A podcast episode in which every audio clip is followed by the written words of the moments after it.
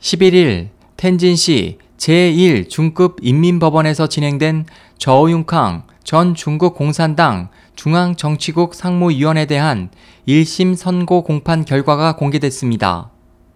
공개된 결과에 따르면 법원은 부패 혐의로 기소된 저우 전 중국 공산당 중앙정치국 상무위원에게 무기징역을 선고하고 정치적 권리 박탈과 함께 개인 재산을 몰수한다고 밝혔습니다.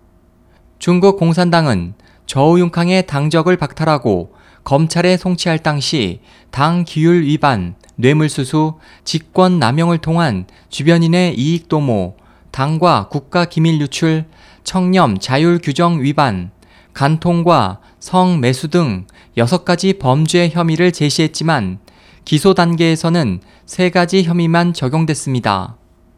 재판부는 검찰이 기소한 3가지 혐의 중 뇌물수수죄에 대해 무기징역을, 직권남용죄와 국가기밀 고의 누설죄에 대해 각각 징역 7년형과 4년형을 적용한 뒤 최종적으로 무기징역을 선고하고 저우융캉이 아들과 처, 측근 등을 통해 받아 챙긴 뇌물 액수가 약 232억 원으로 확인됐다면서 측근들이 21억 3,600만여 위안 약 3,824억 원의 불법 이득을 취득해 국가 경제에 14억 8,600만 위안 약 2,660억 원의 손실을 끼쳤다고 판시했습니다.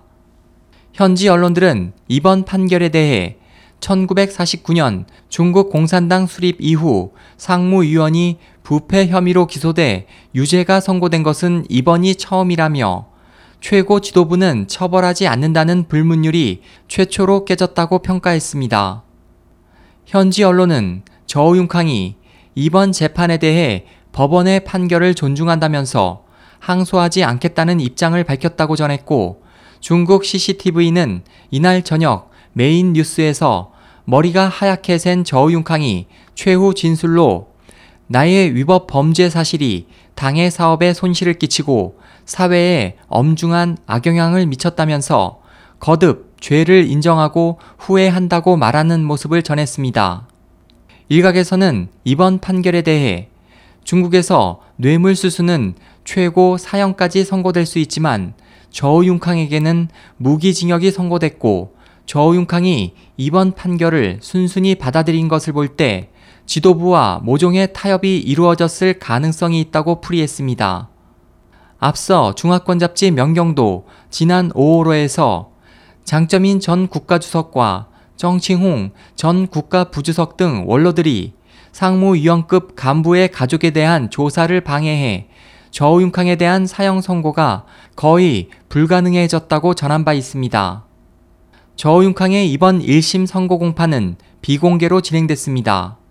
이에 대해 언론들은 저우융캉이 최고 지도부였던 만큼 각종 국가 기밀을 꿰뚫고 있어 당국이 공개 재판을 꺼렸을 것으로 분석했습니다.